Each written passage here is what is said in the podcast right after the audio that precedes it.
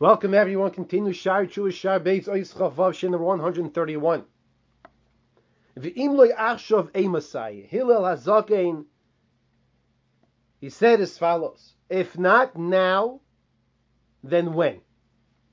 Rabbeinu Yoina explains the last part of this Mishnah in Pirkei Avos that a person should never delay, seize the opportunity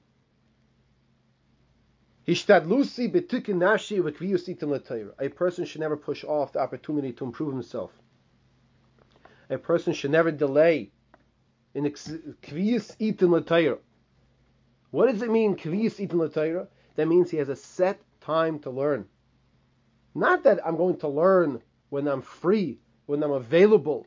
Well, didn't happen today. Maybe tomorrow. Maybe the next day. Hillel is teaching us and who was Hillel? The Gemara in Yuma tells us Hillel was Mechayiv the Aniyim. Hillel was so destitute in his earlier years. He was so poor. He was a woodchopper. And we all know the famous story. He didn't have any money to enter into the beis medrash to help pay for the heat. So he went on top of the of the building and was listening until the snow covered him up, and they saw there was an image of a person, and they took him down, and he wanted the Torah so badly.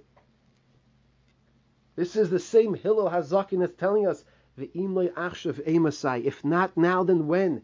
Don't waste time and say, I'll do it later, I'll learn later. I'll learn Mussar later to improve. I'll apologize to my spouse later. I'll apologize to my friend later. We should take these words out of our vocabulary. We should try as much as possible. If not now, then when? Right now, do it right now. Make sure you have a set time to learn.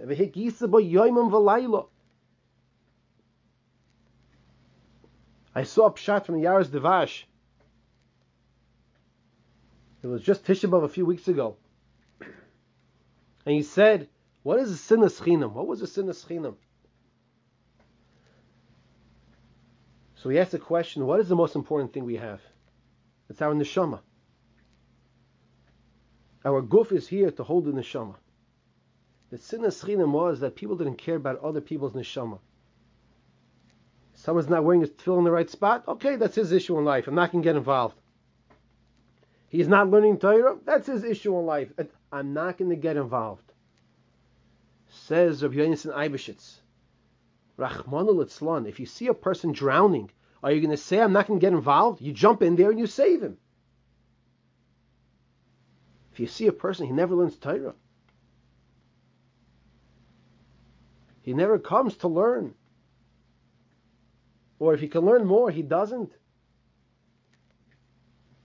and you say, I'm not going to get involved, that's not my business, you have to befriend the person, talk nicely to the person, mechazik the person.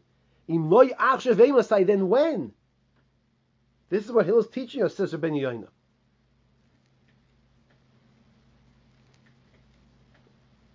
The Yetzer Hara tells the person, you know, when you're free, when you settle down, then you'll start, then you'll start learning. Then you'll have more time, you'll have a clarity of your mind. But right now, you have to focus on you have to make a living, and of course, everyone has to make a living to pay your bills. But that's not the correct attitude. The correct attitude is how will I be able to learn while I'm making a living? The Rambam says, Hilchos Talmud Torah, the laws of learning. Who is obligated to learn Torah? The Rambam goes through a whole list whether a person, a person is healthy, a person is weak, a person is busy with his this and busy with that, whether a person is bal yisurim, he's suffering with this pain, whether he's poor, whether he's wealthy, and then he says, "Afilu ishtu ubanim," even if he has he's married with children, when he's very busy with the family. There are always excuses, but when the person has the correct attitude and the mindset, I have to always make sure I'm going to learn.